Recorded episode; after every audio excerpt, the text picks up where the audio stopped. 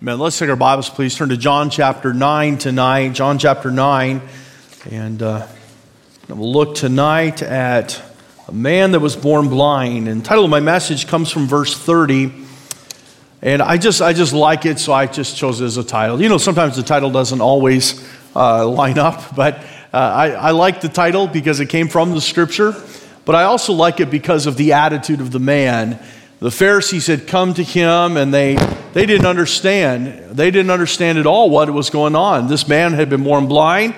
His parents didn't want to testify. They were afraid of the Pharisees and the religious leaders. And so they said, you go and ask him. He's of age. He'll tell you what's going on. And they said, we don't understand why you were born blind, but now you can see. And we don't understand what happened here.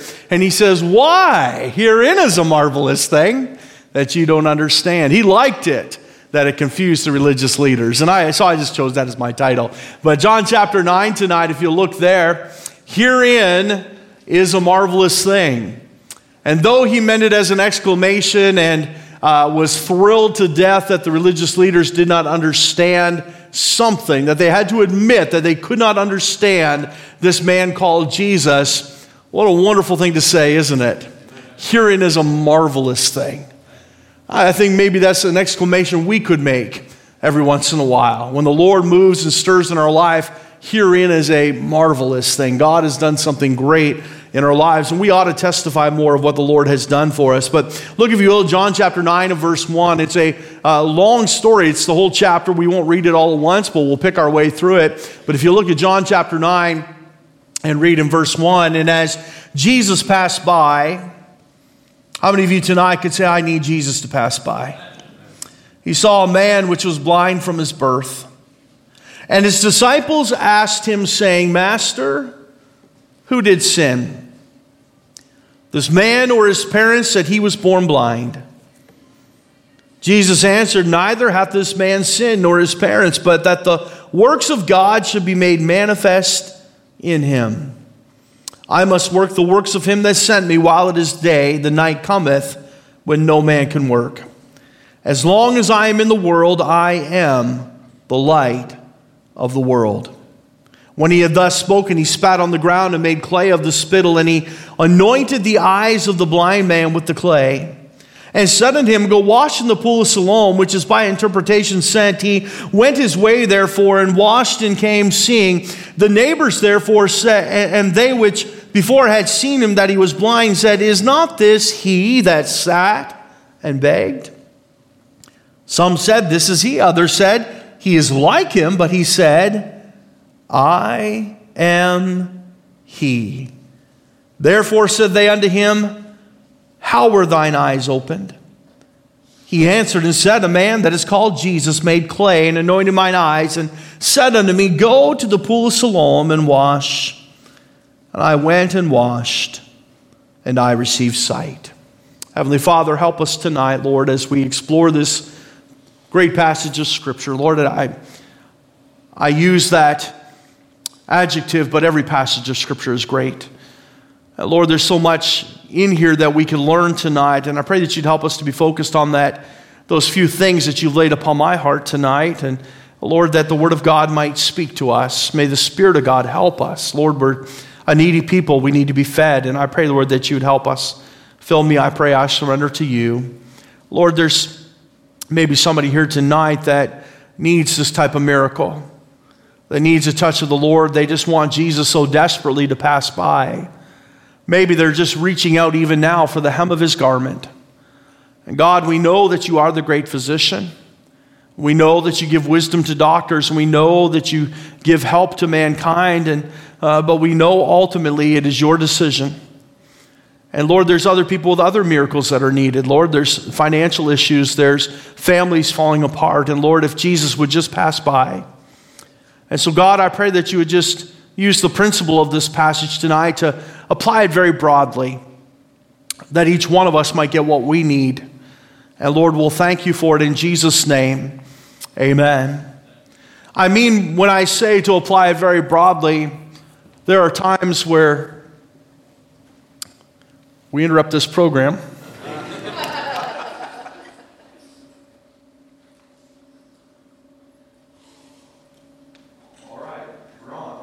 you. Sometimes when we look at a passage of Scripture, there's a...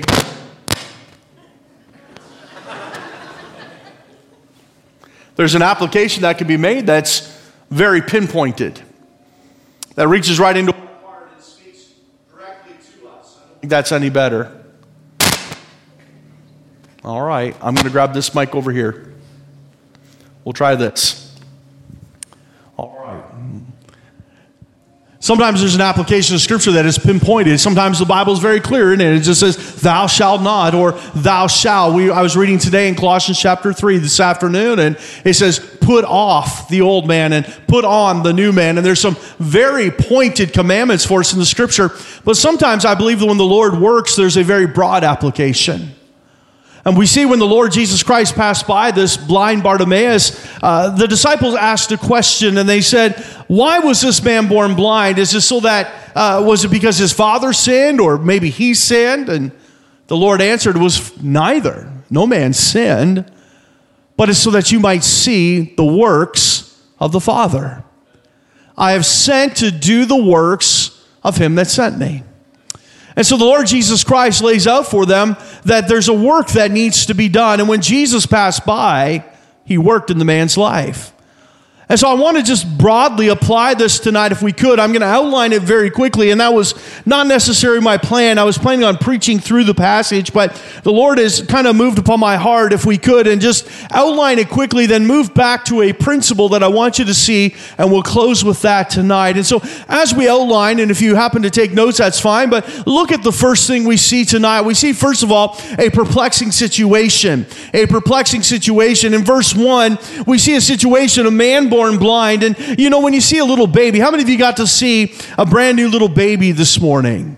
Got to meet Oliver, and I see some of the little kids, they say, well, we got to see that little baby. I just walked through the hallway before service, and Jethro was out there, and he was just rocking that little baby, and he was so proud, and he's looking at everybody hoping they'll come and see his new little baby brother. He was just so proud to have that little baby brother here tonight. And so I saw Oliver, and you know, you see that little baby, and it's a perplexing question, because a man that is born blind was afflicted as a little baby. Have you ever thought about that? I mean, it's just common sense, isn't it?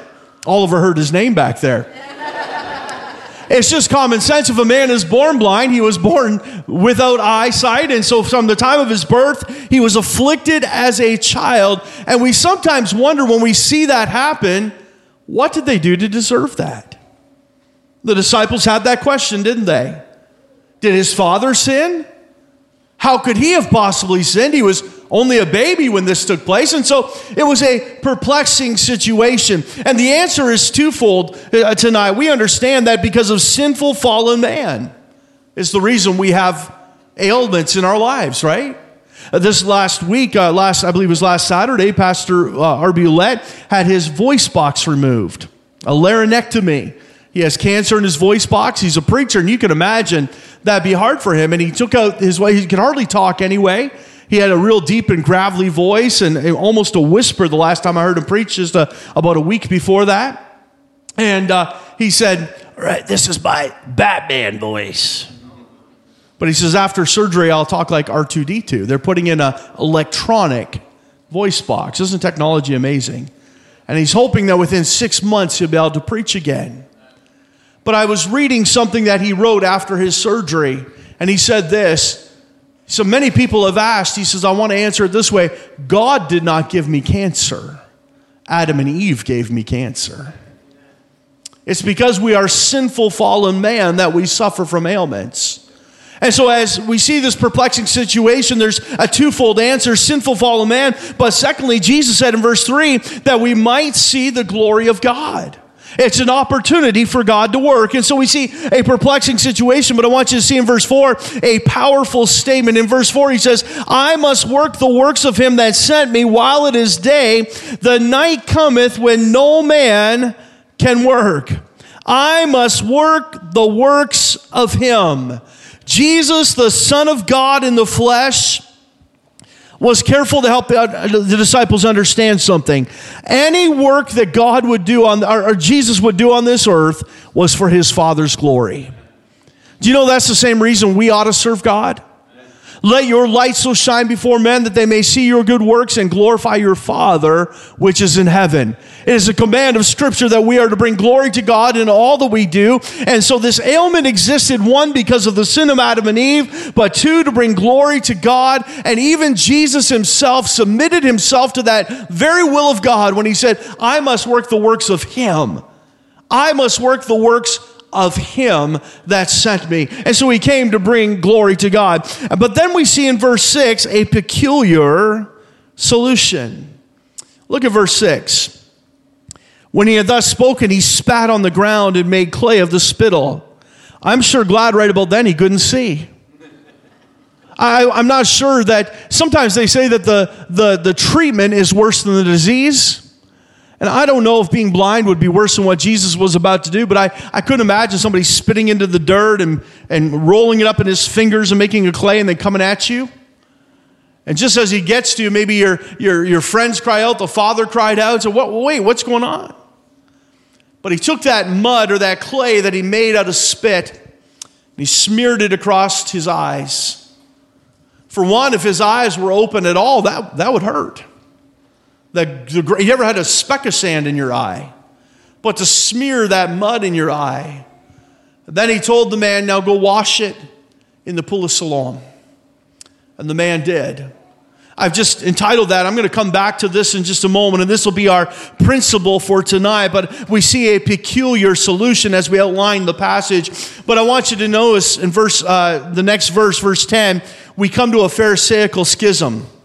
Isn't that always the case? How many of you know that whenever God works, the Pharisees get squirming? And we have a schism among the Pharisees. Notice in verse 10, we'll read up to it. Therefore said they unto him, how were thine eyes open? He answered and said, a man that is called Jesus made clay and anointed my eyes and said unto me, go to the pool of Siloam and wash. And I went and washed, and I received sight. Then said they unto him, where is he? He said, I know not.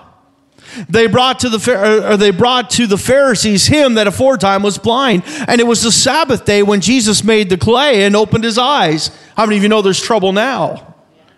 Then again, the Pharisees also asked him how he had received his sight.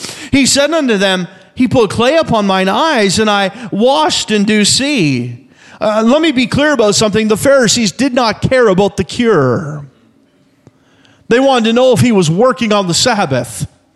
That's what they were upset about. Now notice what it says in verse 16. Therefore, said some of the Pharisees, this man is not of God, because he keepeth not the Sabbath day.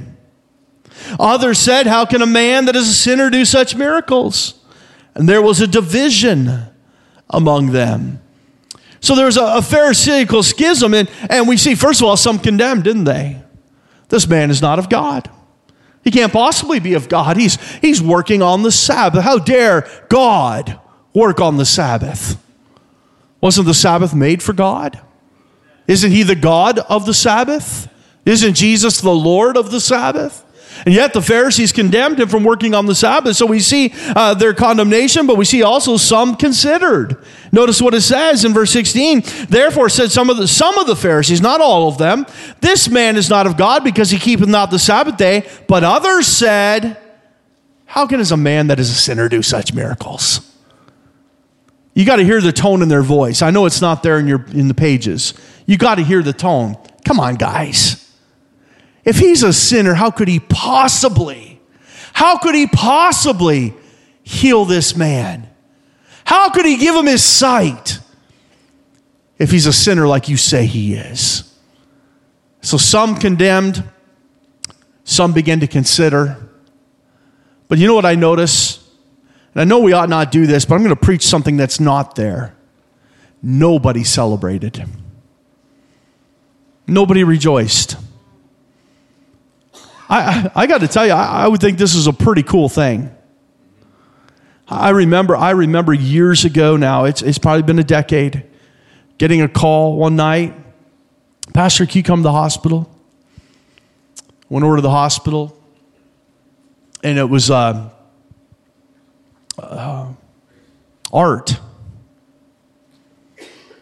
and Tracy. Taves, yeah. And my wife and I were there, and Tracy was crying. So what's going on? She said they thought he had a perforated bowel.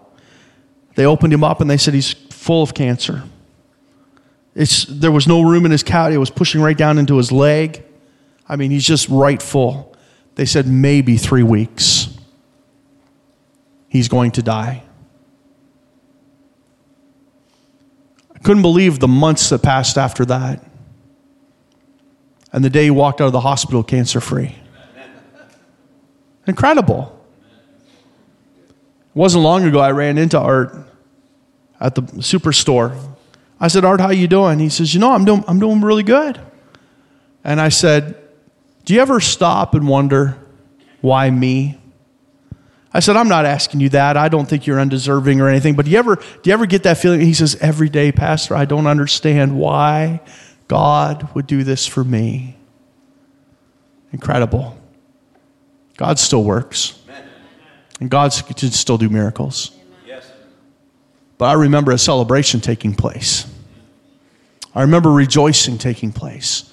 But among the Pharisees, they were so busy concerned about the Sabbath, and they were so concerned about whether Jesus was a sinner or not, nobody stopped to give God glory. As a matter of fact, the only time they gave glory, look at verse 24. Well, let's read a little more. Verse 19. "And they asked him, saying," they brought this man, "Is this your son?" Or they talked to his parents, "whom ye say that was born blind? How then doth he now see?" His parents answered them and said, We know that this is our son, and that he was born blind, but by what means he now seeth, we know not. Or who hath opened his eyes, we know not. He is of age, ask him, he shall speak for himself. These words spake his parents because they feared the Jews. For the Jews had agreed already that if any man did confess that he was Christ, he should be put out of the synagogue. Therefore said his parents, "He's of age, ask him." Now we get to the part where they praise God. Look at verse 24. "Then again called they the man that was blind his son unto him. Give God the praise. We know that this man is a sinner." Boy, Pharisees will find funny things to praise God about, won't they? "Hey man, come over here. Praise God with us because we know that this guy that healed you is a sinner. Just come on and tell us he's a sinner." Well, I like the man's answer. Notice what he says, verse 25. He answered and said, "Whether he be a sinner or no, I know not. One thing I know, I was blind and now I see." Isn't that good? I don't know a lot about him, but I know I can see. That's all I need to know. So we see a Pharisaical schism, and then we see a perfect simplicity in his answer. Notice as we continue to read verse 26. "Then said they to him again, What did he do to thee? How opened he thine eyes? He answered them, I have told you already, and ye did not hear. Wherefore could ye hear it again? Will ye also be his disciples?" I love how snarky he gets. I mean, I don't know why I love it. I shouldn't love it, but I do. He says, "Why do you want to know so much? You want to be his disciples too? You want to follow?" I don't just like it. I don't know why. We probably shouldn't take soul-winning tips from this fella, but I just like his attitude.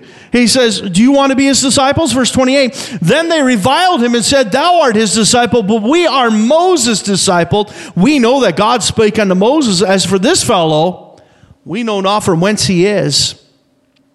The man answered and said unto them, "Why, herein is a marvelous thing, that ye know not from whence he is, and yet he hath opened mine eyes.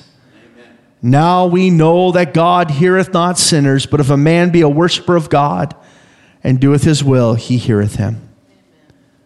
"Since the world began, was it not heard that any man opened the eyes of one that was born blind? If this man were not of God, he could do nothing." Amen. Let's just keep reading to the end. "They answered and said unto him, Thou wast altogether born in sins, and dost thou teach us?" And they cast him out. Jesus heard that they'd cast him out, and when he had found him, he said unto him, "Dost thou believe on the Son of God?" He answered and said, "Who is he, Lord, that I might believe on him?" You see the Lord Jesus Christ had worked a work in his life. He had touched his eyes. He had healed a man that was born blind. And the man even testified, have you ever heard of anybody born blind that's been healed? Perhaps there have been people that had struggled with their eyesight, and maybe he knew somebody that even their eyes had gone dim and doctors were able to help them, or perhaps through nutrition or something, they were able to bring back some of their eyesight. But he says, no, you don't know anybody born blind. He said, this man must be of God. And so when Jesus finds him after he's thrown out of the temple, he says to him, do you want to know the Lord? He says, do you want to know and believe on the Son of God? And he says, if you tell me who he is, I'll believe on him. Who is he, Lord? And the Lord Jesus Christ answers him in the next verse. And Jesus said unto him, verse 37, thou hast both seen him, and it is he that talketh with thee.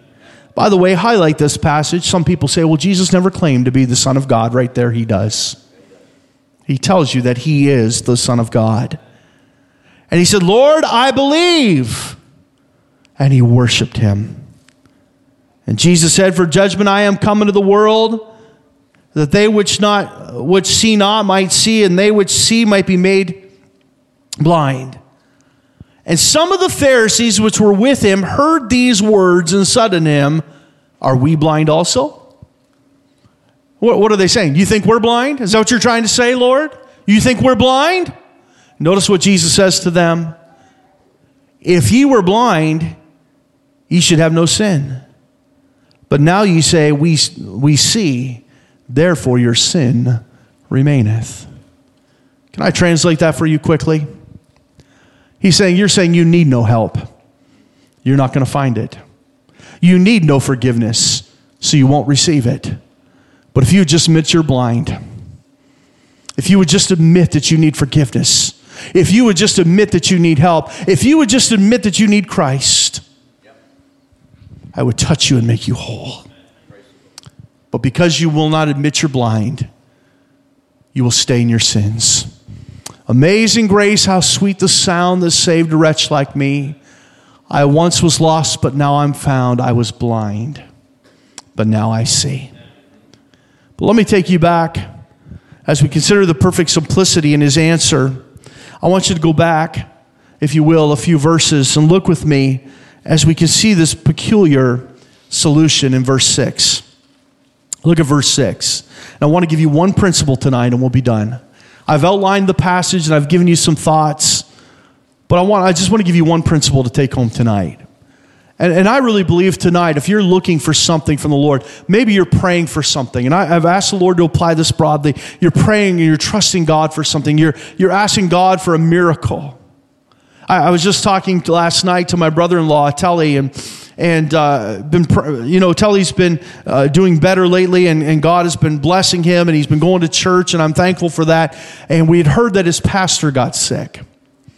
And we know his pastor a little bit. I've been in the church to visit, and his pastor was at the funeral, came to the funeral for Ida's dad, and so we know the pastor, and he's only 46 years old. And I had to guess. I said to my wife, I think he's probably late 30s, 38. He's young. He's 46, but he looks a lot younger. And it seemed like in good physical condition. We heard that he's in the hospital. And I said to Telly, how's your pastor doing? He says, we need a miracle.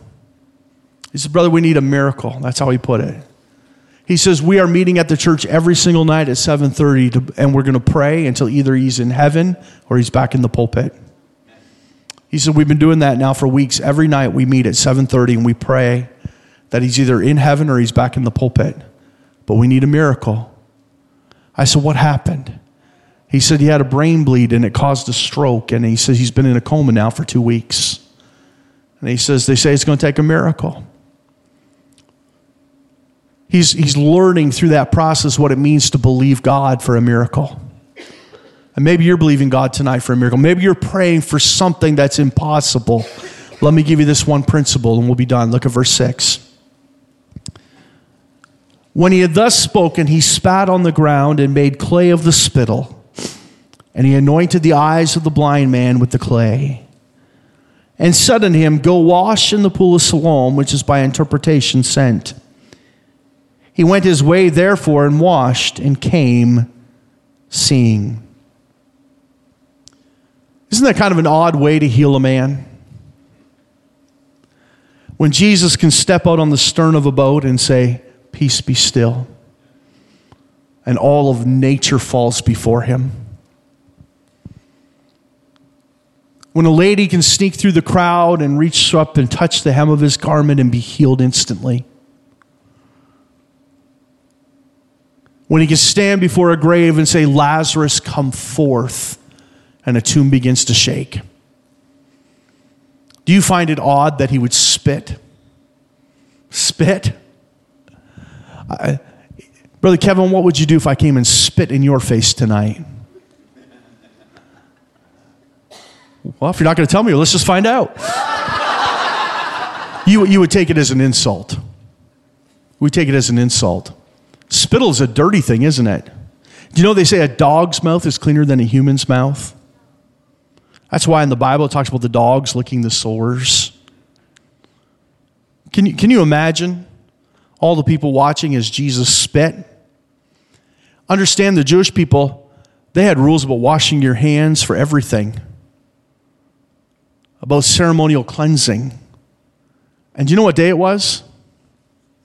It was a Sabbath. You were to touch no unclean thing on the Sabbath. At any point, really, but on the Sabbath especially, you were to keep yourself ceremonially clean. I think Jesus was just telling them, "Hey, I'm the Lord of the Sabbath."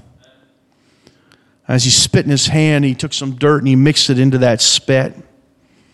He made that clay. It just seems so unusual to me. And he said, "Well, that's the way he healed blinded eyes." You know, it's not a tempestuous sea, and it's not a man laying in a grave. No, I remember another man that he said, "Jesus of Nazareth, have mercy on me." And Jesus simply spoke, and he says, "Do you see?" He says, "I see men as trees walking around." And again, he opened his eyes, and he could see. What I'm trying to say to you tonight, and here's the principle, don't miss it. When it comes to God doing a miracle, it's not about the what. It's not about the how. It's about the who. Amen. That's it. I really believe that's what Jesus was demonstrating. I think Jesus could have said, "You know what, go do 3 backflips, and once you land on your feet the 3rd time, you'll be healed." He could have said, "Go down to Walmart and buy a kite and go fly it into an electrical storm, and when the lightning hits it, you'll be healed." He could have done anything he wanted. But he did it a different way than he did the time before, simply to show it's not about what I do. It's not about how I do things. It's about who I am. Let's not ever forget that. Tonight you will go to pillow your head, and some of you are praying every day for a miracle. You're praying for something, whatever it might be. I'm not sure what in this broad application tonight, what it is you are seeking God for. But let me tell you this, we need to learn how to stop telling God how to do things. Do that, don't we? I've used that illustration before. The Spirit searcheth our hearts, and because we don't know how we ought to pray.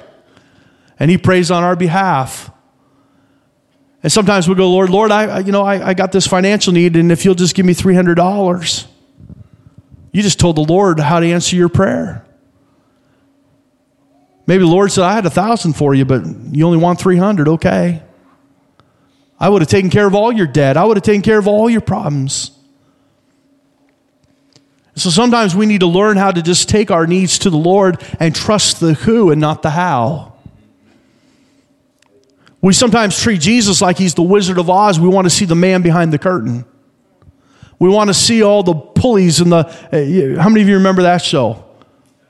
You old enough to remember? It was in 1939 or something. But it's in color. I don't know how that works. And they pull back that curtain, and there's all the things that are running the whole land of Oz, right? They got bells, they got whistles, they got spindles, they got pulleys, they got ropes. and he could turn a wheel and he could twist something and a big voice would come out of a speaker. And for some reason, we think we need to know all that. Do you know what the Bible says about God's riches? They are unsearchable.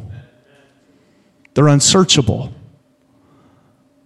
Let me just borrow a quote from Brother Calvin Allen. It's not your monkey and it's not your circus. Stay in your lane. Let's come to the almighty, holy God, to the throne of grace, and let's ask for mercy and find grace to help in the time of need. That tells me not only does he give us mercy, he gives us grace. He gives us more than we deserve if we'll just come to him. It's not about the what, the how, the why. It's about the who. And we just need to beseech Jesus Christ and come to him. This man never asked. He just was at the mercy of Jesus. And Jesus did whatever he wanted to do. And he demonstrated to them, guys, it's not about the methods. It's about exalting me. It's about seeking me. And so tonight, as you pillow your head and you seek for that miracle one more time, seek him. Try saying this, not my will, but thine be done. Boy, that's hard. That's hard. But when he's finished with the how, you'll find him. Because behind all of what he does is the master. And you can trust him. And by the way, he's good. Amen. He's always good. And he's working all things together for good. Let's pray. Father, speak to our hearts, we pray. Help us to seek you. Lord, I like this blind man. I'm looking for the right word. I like his cheekiness. It's just almost entertaining. But Lord, in it we see a great miracle. We see a man that because his eyes were given to him, he was absolutely fearless in front of the Pharisees. Lord, I wonder sometimes if later on he wasn't one of the disciples in the upper room, or he wasn't one that went out and preached the gospel. It just seemed like he had such a fearless attitude. But Lord, as we read these stories, help us not to miss that it's not about a blind man. It's about a Savior. It's not about clay and spittle or how the Lord Jesus Christ works. It's simply about that he is able and that we can trust him and that he is always good.